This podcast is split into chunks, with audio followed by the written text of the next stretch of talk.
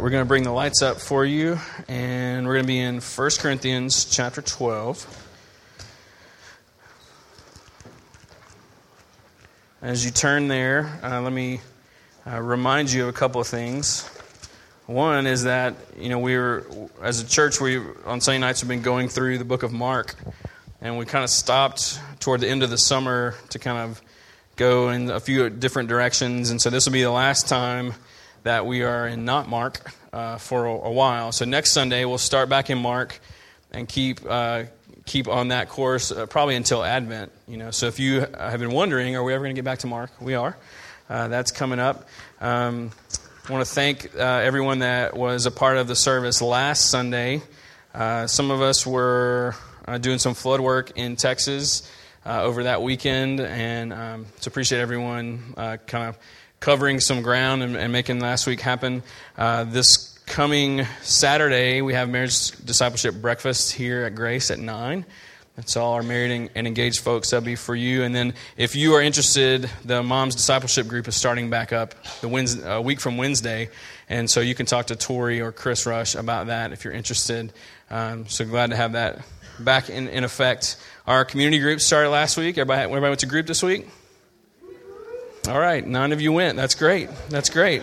Uh, glad to to have all that, you know, kind of kicking back in. We're trying some new stuff with our groups this semester, where uh, we're letting each group kind of decide their, you know, kind of their like what their group time is going to look like, and it's kind of cool to watch the personalities of each group kind of shine through in the decisions that they're that they're making. And so, it used to be all our groups were kind of on the same, kind of doing the same thing, and now, as we enter into this uh, this season, it really is a, a huge uh, credit to our leaders, to Megyn Kelly as our staff member who's over community groups, that we're at a point to where our community group culture is healthy enough to say, hey, y'all just kind of do your own thing, and we want to help you shape that and craft that and be a part of uh, walking with you in that. But um, it's just, it's just, I don't. If you kind of step back a little bit, it's kind of awesome that we're that we're there.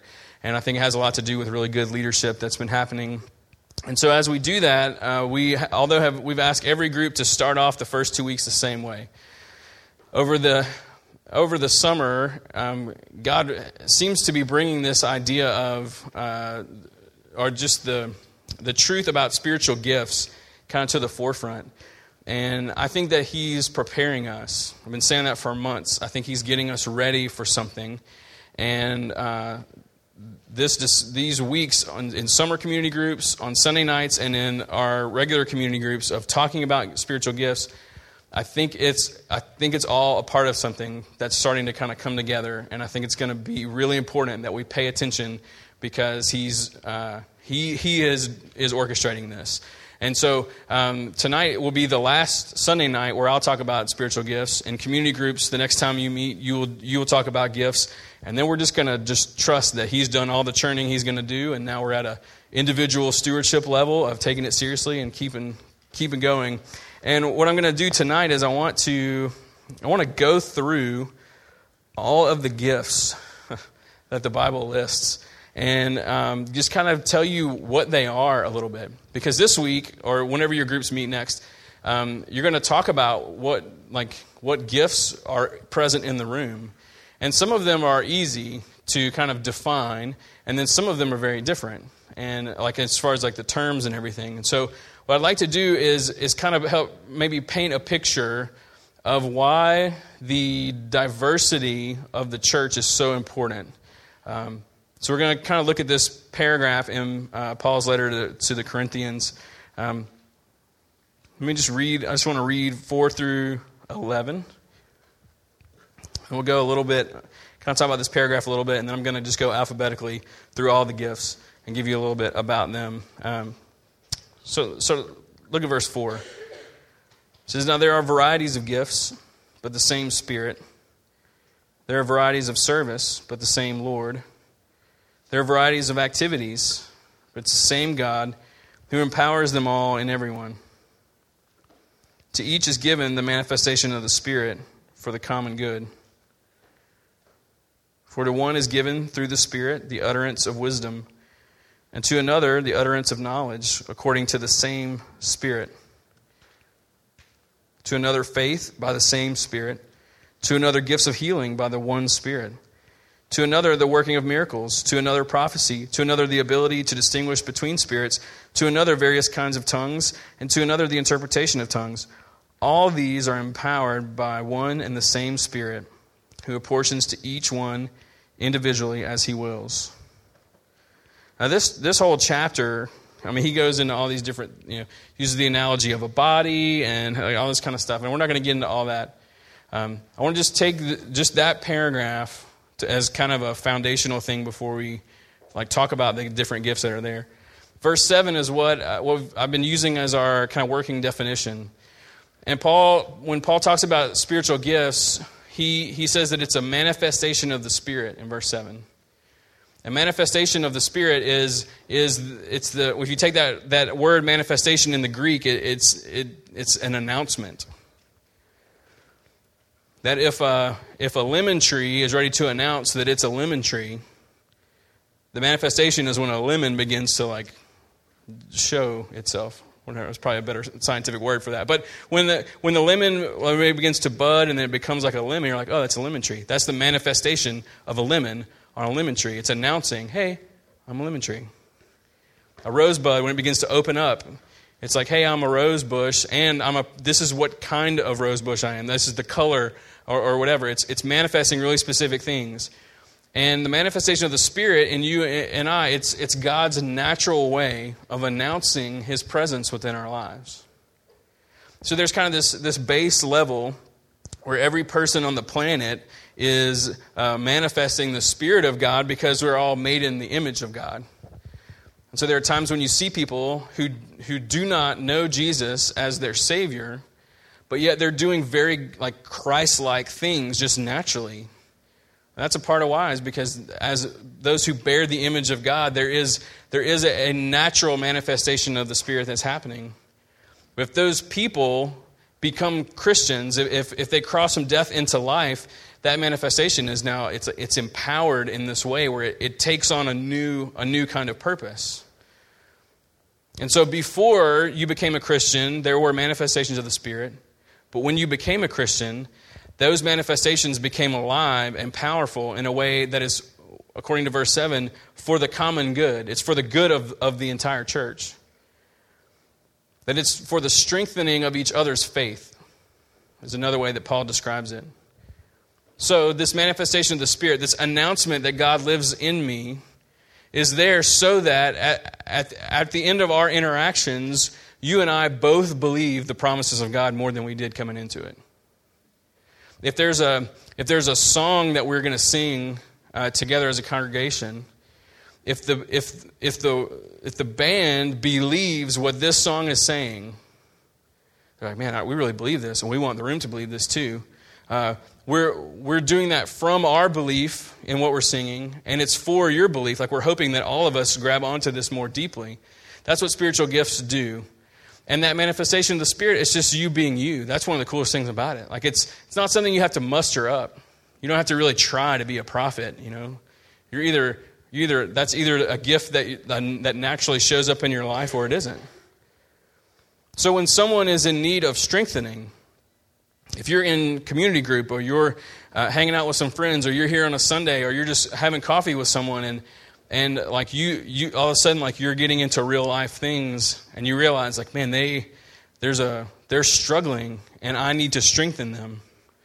What's the most natural thing that you do? Sometimes it's it's it, there are people who uh, like when that's happening, their first inclination is to speak something.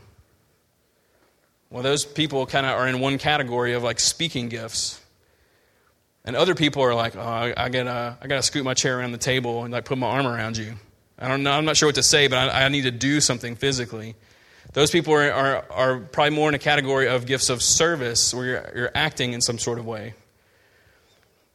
But something, you're going to do something. You're going to be compelled to do something. because you have been given the manifestation of the Spirit for the common good. Whether that common good is the person across the table from you or a room full of people, it doesn't really matter. That God has given, he, he naturally shows up in your life. And so, we're a part of this church where every single person has these default gifts, these default manifestations of the Spirit, that when there is a need of strengthening, it's what you do first. If you look at the whole paragraph, let me just point out a couple of things about the paragraph. Look at verse seven. I'm sorry, we looked at verse seven. Look at four through six. Look at, at Paul is trying to help them understand that there is a a um, a beautiful diversity and a beautiful unity that exists in the church. Verse four. There are varieties of gifts, but the same Spirit. Varieties of service, same Lord. Varieties of activities, the same God who empowers them all and everyone. So you have verse four, says the Spirit. Verse five says Lord, which is Jesus. Verse six says God, which is usually the Father. So he's saying, here is the, the, the one Trinitarian God that, that we serve. And yet there are all these varieties of gifts and service and activity that are going on. It's, it's both at the same time. So when you sit in your groups the next time you're together, or when you sit in a room like this, or when you sit across from one person, the fact that you are different, that you have different manifestations of the Spirit, is a is a beautiful, beautiful thing. And the fact that this one God has has chosen to craft you and form you and make you on purpose in that way and pull all of us together so that ideally all around the room, all the gifts are represented. If one person had all the gifts, they would explode. The only person that could ever have all the gifts was Jesus, and he's he's he's not asking for a, like for that from us. He's like, no, no, you you really can't handle that. Plus, uh, it's just isn't it just more beautiful this way? Isn't it more beautiful for there to be diversity and unity that exists in the same group? In verse ten, I'm sorry, verse eight. One is given through the Spirit the utterance of wisdom, to another the utterance of knowledge according to the same Spirit, to another faith by the same Spirit, to another gifts of healing by the one Spirit, to another the working of miracles, to another prophecy, to another ability to distinguish between spirits, to another variety of tongues, another interpretation of tongues. All these are empowered by the one and same Spirit. Like, so every one of these na- these manifestations of the Spirit, where you are just being you, have this uh, this amazing like power behind them. Like, like the power that raised Jesus from the dead is like living and active through you. That God, you know, if if Jesus is the trunk of the tree and we're the branches of the tree, like his life is flowing into us. And so all these things are empowered. So you're not just sitting in a room where people uh, who are like, yeah, you know, like these are my gifts and it's just kind of like, this is kind of boring. It's like, no, these are gifts that are empowered by the Spirit. So the same Spirit that raised Jesus from the dead is living and active in your community group as you are studying God's Word together and as you are sharing life together and as you are praying for one another and as you are working together to strengthen each other's faith. It's that same resurrection power that's that's happening. That same power is in this room now. It's it's what is enabling me to do what I'm supposed to do. It's enabling you to do what you're supposed to do. It's all happening through the church as a way that he has gifted us and put us together. And verse eleven says, all these are empowered by one and the same Spirit who apportions to each one individually as he wills. That means that you were made exactly the way he wanted you to be made. If you fall into the trap of, of going thinking about spiritual gifts and comparing yourself to other people or wishing that you were gifted the way that someone else is, uh, you are you as the as the lump of clay are looking at the potter and you're saying, I don't think you really know what you're doing. I wish you had done this differently. I'm not talking about like like things things we want to change about ourselves, ways we, ways we want to mature and grow and that kind of stuff. I'm not talking about uh, sanctification and maturing. I'm I'm talking about giftedness. Now, I think a part of what God wants us to do is to get to where like each as as individuals, you're like, okay, this is how He made me, and I love it, and I'm so thankful, and I want to learn to function on all cylinders as someone who is blessed this way for the common good. It's not pride. It's it's not arrogance. It's not that kind of stuff. It's this humility of saying, man, if I'm if I can play a role in strengthening the people around me, I want to do it. Because he made me to function this way. And there's never been a better potter. So, here's, that's a rough flyover of those couple verses. So what are these gifts? The scriptures, uh, they like Paul, he lists some some gifts in a couple different places. Peter is just like, look, you you either have a speaking gift or a serving gift. Figure it out. Go use it. Now, he's a little more blunt. Paul's like, let me give you some examples. And there are different ways of thinking about these lists. Some people believe that it like it's these gifts and no others. Like it's that it's an exhaustive list. Other people believe that Paul was just giving examples, and because uh, he's writing a letter, and we like specifics, so he's like, "Let me give you some examples and stuff." Um, because every time he in all these different letters, they were kind of different. There was some overlap, but they were different every time. So, if, to me, if there was an exhaustive list, he would have like nailed it every time. You know, like it's like the Ten Commandments. So there's like these are the ten. Anytime someone was going to reference the ten, it was going to be the same ten. So Paul kind of varies it up. So I'm in the camp that thinks that there are more gifts than these that are listed, first of all. Um, second of all, uh, when, when you start to talk about your gifts, what we're talking about is the things that you naturally default to. This is just, when you're being you, this is like this is how you naturally respond. It doesn't mean that there that there are other things on the list that will never show up in your life. If you think about it, if if Christ in you is the hope of glory, he dwells in you, that the Holy Spirit dwells in you to keep him there, like he's that's there's the security that's there. Um, why do you think you only have one gift or a couple of gifts, or do you think you have every gift? Well, I would say I have every gift because I have the whole Spirit. If I have the whole Spirit, then I probably have a, a lot of gifts. So the best way to think about it is, okay, at this season in my life, and most seasons in my life, these are my most natural things, but there are going to come times where I'm going to be in a ministry situation that requires me to do something that's different than my default. And so I have to be open all the time to whatever spiritual gift is necessary in the moment. If if if there's a time and it's like, man, some like we really need this particular gift and there's no one in the room that's really naturally strong in that. And what if God's like, you're the one, and your heart starts beating? He's like, you, you need to say this. Remind him of this verse. Remember, you know how you just suddenly remembered this random verse that you've never really studied before, and your heart's going a little faster? And he's like, yeah, I brought that to mind because you need to say this verse right now. And you're thinking, Lord, I'm not the speaker. I'm not the I'm not the guy that quotes the scriptures. I'm the one that helps carry stuff to the car, you know? And he's like, it doesn't matter. You need to say it. You need to say it. We we can't sit here and say, I will never do these things to strengthen someone else's faith. I'll only do these things. That's not the point. The point is to know to know what your default things are, what your natural things are, and to embrace them, but also to know what all the other possibilities are, so that in any given situation, we're we're dialed in and we're ready to help strengthen each other's faith and belief in who God is. So in our groups, you know, we're gonna we're gonna take this this. Uh, it's like an online spiritual gifts test. And I'm not a big fan of these, like in in general, uh, because I think that you learn you learn in the trenches. You know, you don't see them taking an online test in the New Testament to figure out what their gifts are. You don't see Paul passing out a questionnaire in his church plants. You know, it's like no, like there were needs among them, they met them, and you kind of figure out what you're naturally good at and what is completely a complete disaster to you that way. But I think that there is goodness in in something like this because I think it kind of helps point you in a direction. And so you'll take this test and you might get the, like it'll it'll email you back like you're like top five. And you might look at this top five and be like, no, this is not my top five. Or you might look at it and be like, wow, that's really, that's interesting. I wonder why, I wonder why it said that about me. And then you'll get a chance to talk about that with your group. And so please don't take this as like an absolute like labeling of you for the rest of your life.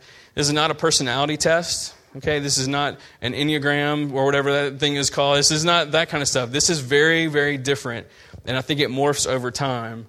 Uh, the spiritual gifts test that I took when I was in college are very different than they take now because I think my gifts have had to morph and change. I think yours have too. Um, so I'm going to run through them, and we're not going to look them up. You just need to trust me that these are in there, except for one that I'm not sure about.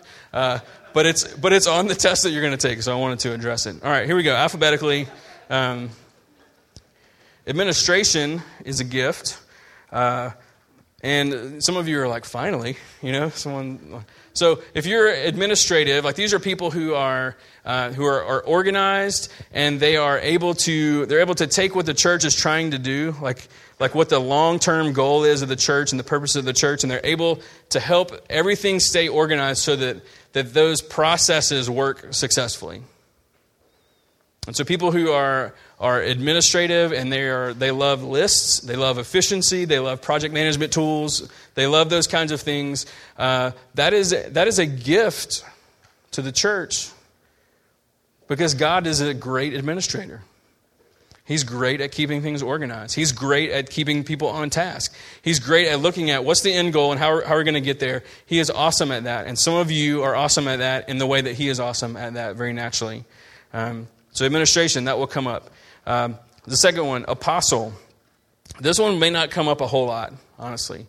Uh, um, apostle is, it's kind of a tricky one, and I'm not going to spend a lot of time on it.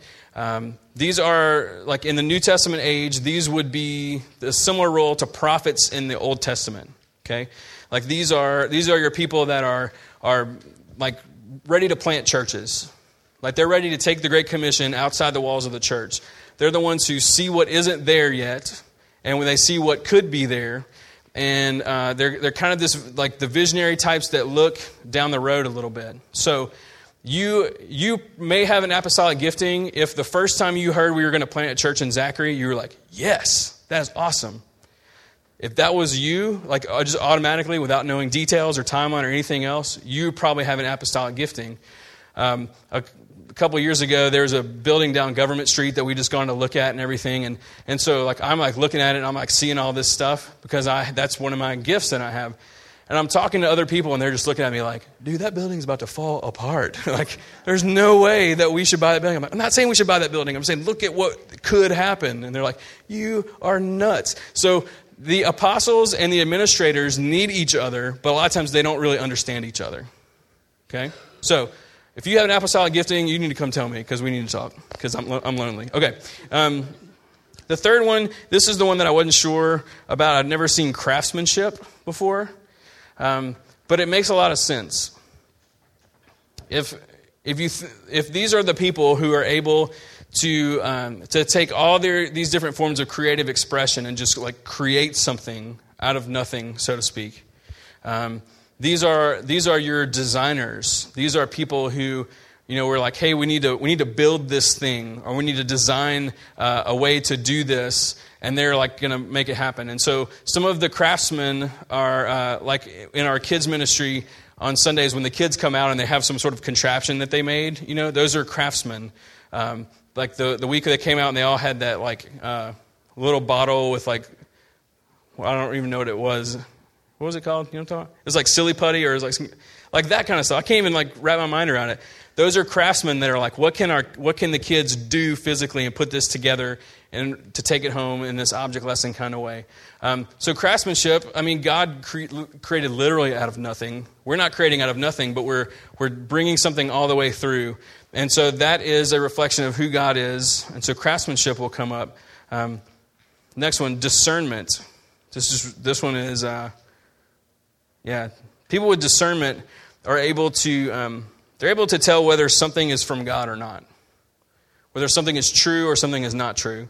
Uh, they're able to, they can kind of tell the actions and messages of others, and, and can kind of protect the church body from buying into things that are things that are lies. So um, if someone comes into the church and they say, "Hey, I need help with this issue," um, so you know, like like. There are a lot of Sundays when we'll have people from the surrounding community will come in. They'll see the church gathered. They'll come in and they'll say, you know, I could use some help with rent or gas money or food and that kind of stuff. People with discernment are able to tell uh, if that person is lying or if they're telling the truth. It's like this uncanny like thing because this the Spirit is like speaking to them. And so God is the ultimate discerner. And there are some people who are just going to naturally be able to tell the difference. Some folks are going to never believe anyone's story, and some folks are going to always believe someone's story. So you need a discerning voice that's able to step in and say, I really think this is legitimate, or I think I don't think this is legitimate or not. So the church really needs those voices because uh, we don't want to err on one side or the other all the time. We need we need those voices speaking in. Um, yeah, so those are people with discernment. I'm going to go fast because there's just a lot of stuff to cover, so hang in there with me. Uh, you may have the gift of evangelism, uh, which is not to say that uh, if you don't have this gift, you never share your faith. That's not what this means. It just means that some people, uh, it's it's just very natural for them.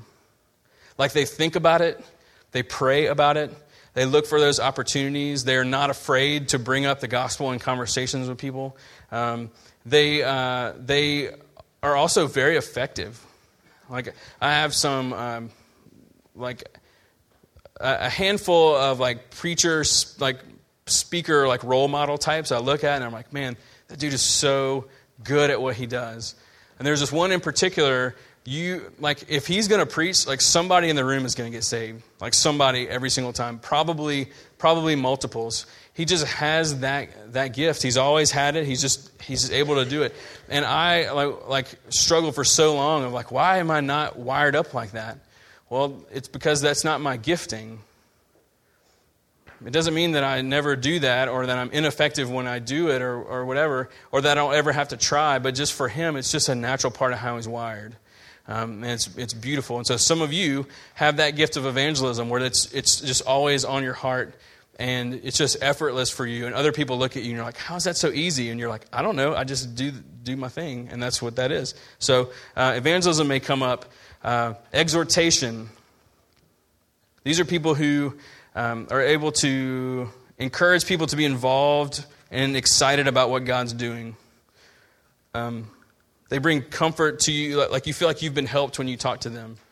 Exhortation, uh, another word you can think of, just, just encouragement. I mean, people who, uh, like, it can be a thirty-second conversation. You walk away, you're like, why do I feel so stinking affirmed? Like, that was just a very brief conversation, and they didn't even say anything mind-blowing. They, it was just them being them. It's like, exactly. Uh, and and then they're also the people who are, they're pushing you, they're just, like, encouraging you to be yourself, to to... to pursue the things that God has, and they make you want to, you know, like you're like, man, this person is like, they believe in me more than I believe in me. It's like, exactly. Those are, that's that gift of exhortation. Uh, the gift of faith uh, is the next one. There are just some people among us who, they just have like an extra dose of just believing that like everything's going to be fine. They just trust uh, in, in a way that, that maybe is, is uncommon. Um, And it's not that they're like super Christians, you know, and it's and it's not that they're naive. Sometimes I feel like people with the gift of faith get dismissed as just, oh, well, it's whatever. It's just, you just don't understand how the world works. And I think that they need to push back and be like, no, I know how the world works. I know that Jesus is far above all of this. And so maybe you don't know how the world works. But they're probably real humble and they would never say it that way. But um, there are some, though, in our church that... that They just, they just, they're the ones that are just like, I just believe everything is going to be okay.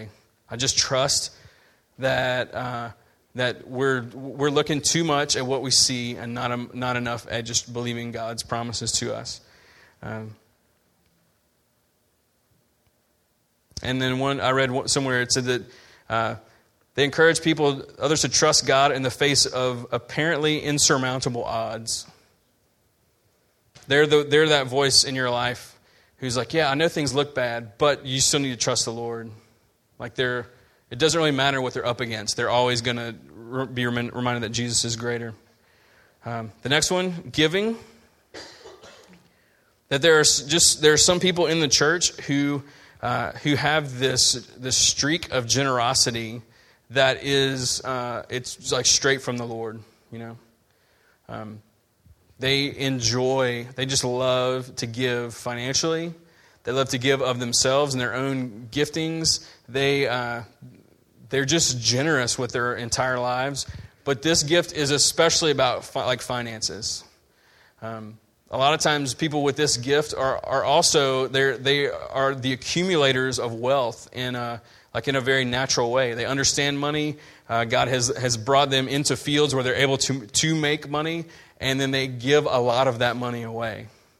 Um, they would love to put a big thermometer up here because uh, we're raising money to buy land. They're like, yes, give us the thermometer. That's awesome. Why, everyone will love giving toward a thermometer. And uh, those are those people because, like, yeah, you have that generosity. It's natural to you.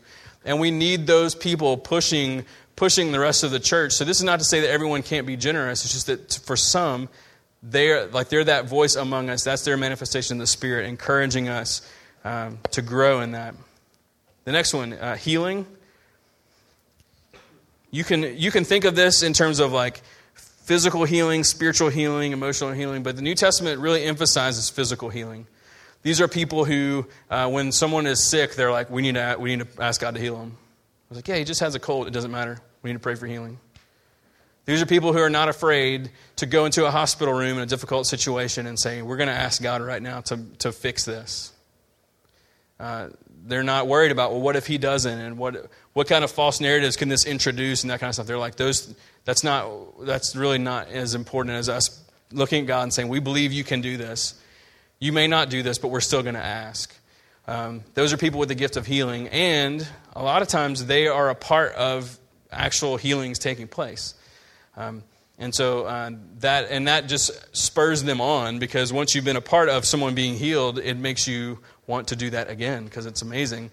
And so uh, people with the gift of healing are just very quick to do that and very, uh, very full of faith. A lot of times those gifts, you'll see those together. Um, next gift is help. Now, this is not service. Service is a different gift. The gift of help is when... Um, is someone who really wants to like help develop another believer in their gifts and do everything they can to just support them. Like these are these are your uh, these are your like behind the scenes people who just love it.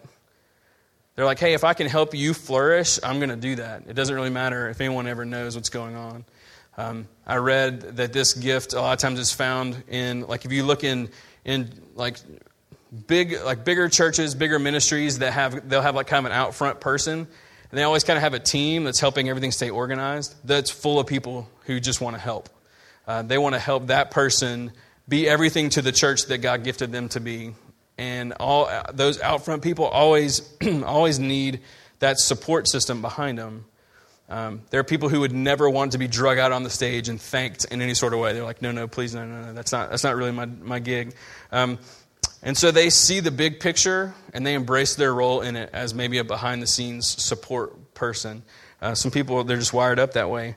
Um, it reminds me of the, the role that the Holy Spirit plays in regard to Jesus. You know, we talk about the Trinity, and we're like, you know, the, the Holy Spirit's not jealous because Jesus gets all the attention. The Spirit loves that. Uh, I think that that is a part of what you see here. Uh, next, hospitality. Um These are people who are, they're just able to make everyone feel at home. Like, they're able to just take strangers and make them, help them feel like family, like instantly. Like, it's just amazing. Uh, and that can be in their own homes. Like, they're the people who are always, like, having people over, and it's, like, kind of a, like, you know, we never lock our doors because we just want people to come over all the time, like that kind of thing. Um, or it can be, like, in a church setting, they're the ones who are looking for someone who's there for the first time, who may not have a sense of family. And they're like, come sit with me, and you know, let's go eat after the service, and you know, let's, let's be Facebook friends, that kind of stuff. So um, that's hospitality. You don't really have to use Facebook. It's not in the Bible. Um, intercession. These are people who are very eager to pray for the needs of other people. Um, and not like one time. Like they're like in it for the long haul. They have lists that they pray through. Uh, they love to stand in the gap for others, and they will do that until until God answers prayers. Um, word of knowledge. They're, um, I'm just going to read a definition that sums it up well. The ability to discover, accumulate, analyze, and clarify information and ideas that are pertinent to the growth and well-being of the body. That as a church enters into, or a group enters into something, There are people who are just able to like synthesize everything that's going on in a way that's beneficial to everyone else. There's a there's a knowledge of, of the situation and the facts that God is able to just help them do that. Uh, it's not completely different from an administration from an administrator, but this is like almost like in a case by case. Like they're able to size up what's going on in a way that's very like cerebral and good. Um, next one, leadership. Uh, just it's kind of self-explanatory. It's work, just directing people toward the end goal in a way that's like, I'm going to get out at the front, and you just kind of follow me, and I'll give directions, and we'll we'll get where we're going. Uh, mercy. These are, are folks who um, have these cheerful acts of compassion. Um, they they are able to. They're very drawn to people who are hurting. Uh, they want they want to, to sit with them. They want to be with them. They um, they have more empathy than most. You know, like like they it gets on them a little bit. Like they carry it. Uh, they literally reach into someone's pain, and so they're hurting along alongside with with, with people. And um, the way that that God, I believe, uh, enters into our pain, they actually do that with you and with each other in a way that's very beautiful. People with mercy, they act. You know. They don't. They're. They they don't sit back and just like wonder what's going on. They're like, I got to go to that person's house. I got to go sit by them. I gotta. I gotta do that thing. Um, next one, miracles. There are people who are just very naturally are a, a part of bringing in like supernatural, like amazing things. Uh, deliverance, you know. Like this is. It's similar to healing, but this is this is a little more like. In, in terms of like, there's this miraculous situation that just happened um, several years ago. Uh, our friend Jonathan Wilmore, who he passed away a couple years back, but he was he had used up a million dollars of his insurance policy, and they weren't sure what they were going to do. And uh, he had Gaucher's disease, and it was a bad deal. And he was like, oh, we don't really know what's going to happen, but we're out of money, literally. And so we prayed on a Sunday night, and we like just asked God to do something something miraculous. And like two days later. Uh, They found out that it was like a some, there's a clerical error, and it was like it was he had a two million dollar policy, not a one million dollar policy. Yeah, million dollar clerical error. Okay, that'll work. Uh, that that kind of stuff, like those are like these big things. People are like, God can fix this. God can fix this. Miracles, pastors, and shepherds. Uh, these are folks who are uh, signing on for the spiritual care of a of a group of people. We said they, we're. Like, we feel compelled to ask the Lord, like, hey, let us let us do this, you know? Like, we want to we want to be the nurturers and the caregivers. We um, we want to make sure that Psalm twenty three is happening in in the church to every single person. And we'll stand before you at the end of our days and give an account for how we did. Uh, we're, it's not a joke to us. Those are your pastor, shepherds. Um Uh, some of you, you might have prophecy pop up in your in your time, and that's uh, that's not so much someone who knows the future as it is like someone that like God will God will give them a word. A lot of times it will be from the word. He'll bring a scripture to mind. He'll bring something. He'll he he will remind us of something that he said, a promise that he made, uh, that that kind of stuff. But it's it's like in a moment. Um, and I'm not going to get further into it than that, but there is more. Uh, but that'll just give you give you a general idea. If someone in your group is a prophet, you'll be like, oh yeah, you are. Uh, here we go, last couple. Service. Uh, these are, are people who um, who are task-driven to like take care of what needs to get done. Um, people with service and people with mercy and people with helps always kind of work together to take care of the needs of a situation. But people with service, they're the ones who are going to organize, like, like how many trucks do we need to move this person from this apartment to this house? They're that that kind of stuff, and they're going to get it done. Um, teaching, these are people who are able to, to take concepts from God's Word and break them down and present them in a way that everyone learns from. You know you have the gift of teaching if people actually learn. That's kind of the litmus test. Um, speaking in tongues... And uh, that that could go one of two ways.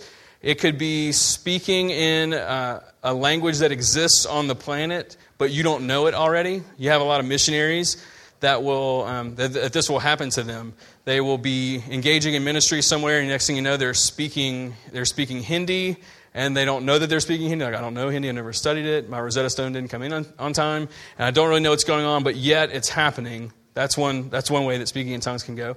Another way is is praying in a language that no one knows, and that is this. That is a heavenly language. And and that is something that freaks Baptist people out. It shouldn't, but it does. Um, and uh, there are people who think that this gift and a couple of other ones are no longer in existence, and they do, are not active anymore. Our church has never taken that position, and so um, so there's that. And then there are people who can interpret the, like what is being said. So Paul says, if you have the gift of tongues, not the first kind, but the second kind, if that is your spiritual gift. And uh, like that is to be practiced, like personally to yourself. And then there will be times where, if it is a public gift, there is a an utterance in this different language, and then there's an interpretation where someone's able to put into like vernacular, like our normal everyday speak, what hey, what he said was this. Um, but if there is not both of those present, then Paul's like, you just need to like keep it. It's a personal thing for yourself. And in our setting, this it's not something that we. Uh, Are, are like addressed very often and that kind of stuff, uh, but it is an active gift all around the world in churches, even in Baptist churches, uh, and it is very much alive. And so that might show up in your gift in your gift mix uh, for community group. Here's the last one: is wisdom. Uh, these are folks who are able to discern what God is doing, what how the Spirit wants to apply uh, what the Bible says to a certain situation. And so, in you're like you're like we're not sure what to do here. Person with a gift of wisdom is like, I know exactly what God wants us to do. It's this. Those are people that you listen to, because there are a lot of times when we're like, I don't know what to do with this. I don't know where to go next.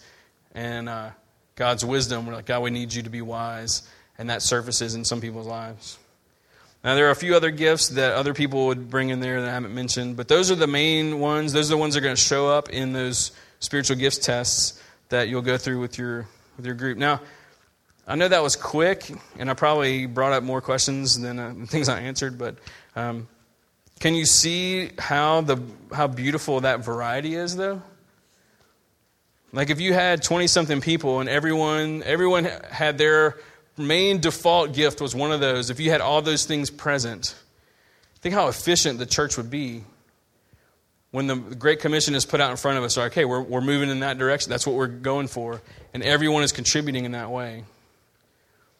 Well, when you you move that out to one hundred fifty people, like are in this room right now, and all these gifts are happening among us, do you think do you think that we're ineffective in what we're doing?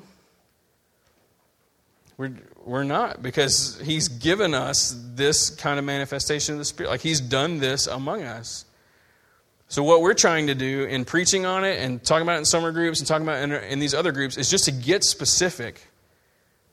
Just to say, okay, I need to figure out I need to figure out how I fit into that variety of gifts, because I want to be pristine in the way that He has made me, and I need all of you to be the same. And so what I've learned about myself is that while I may be apostolically gifted, I'm not administratively gifted. I don't even think I'm leadership gifted. Like, I need those kind of people to rally around around me. Just in order for me to be me, I need these other people, plus helps and service and all those things. So really, I need the whole list. Everybody needs the whole list all the time. And so if this is what God's stirring among us, let's take it seriously. This is not just something fun to do as a church. This is a real thing, and you are part of it. You can find yourself in the, in those lists, and other people can find you in those lists. And so let's see what He has among us. Let's stand together. I want to read one last passage before we sing and respond in communion together.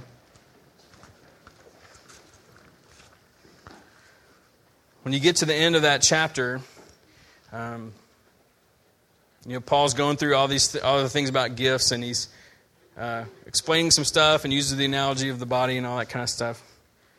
And it's almost like as he's writing, this is just me supposing, I think he gets to a point and he's like, man, it's going to be really easy for them to get off track in this. Like, to get real focused on what gifts I have and what other people have and what I wish I had and all that kind of stuff. And so Paul closes the chapter in this, this way that is probably very familiar to you. At the end of First Corinthians twelve, he says, I'll show you a more excellent way. He says, if I speak in the tongues of men and of angels, but have not love, I'm a noisy gong or a clanging cymbal. So he's like, hey, you want the gift of speaking in tongues? Okay, fine.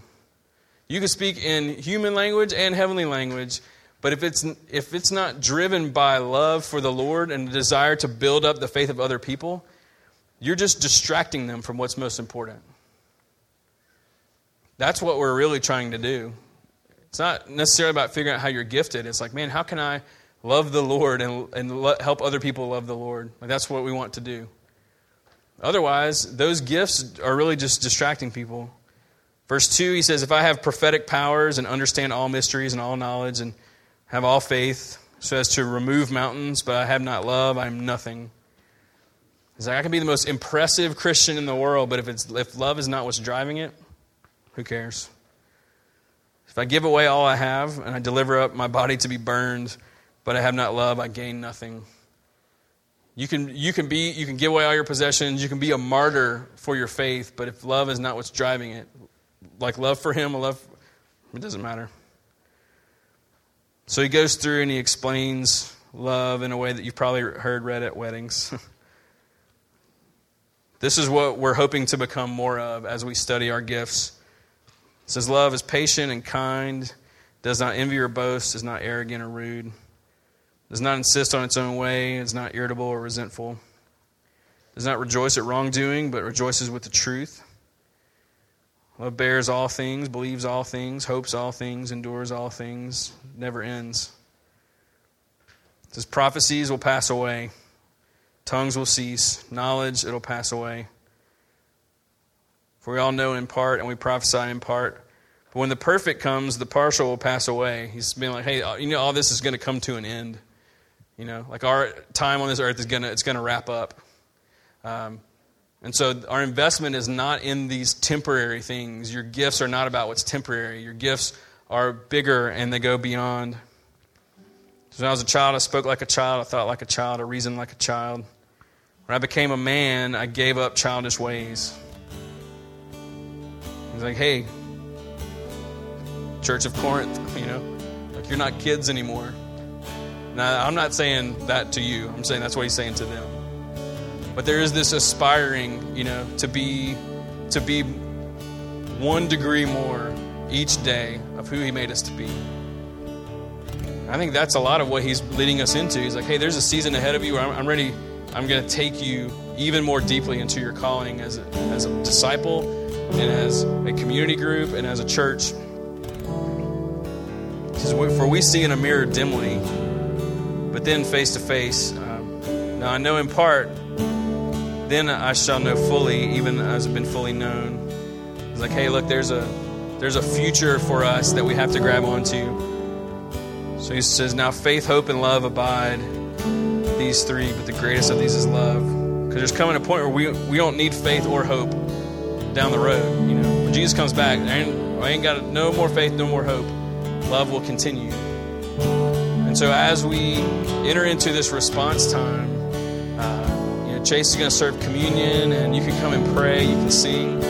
But this is this is about expressions of love to one another, to our Lord, to those in our lives who don't know Him. This is this is all that working together.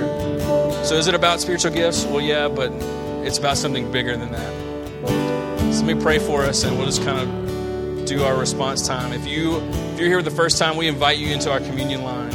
Uh, it, we, you rip the bread off, you dip it in the cup. That's kind of how how it rolls. But you're welcome because Jesus welcomes you. Um, so let me pray for us, and we'll sing and respond. God, we thank you. Um, thank you for that list. Uh, thank you for all the ways that you are showing up in our midst, and as we sing and respond. Pray, Father, that uh, we would do those things in love, and that all of this talk of gifting and everything else would just continue to be driven by a love for you and a love for each other. We love you. We pray this in your name. Amen. All right, the table is open. Just respond as you are ready.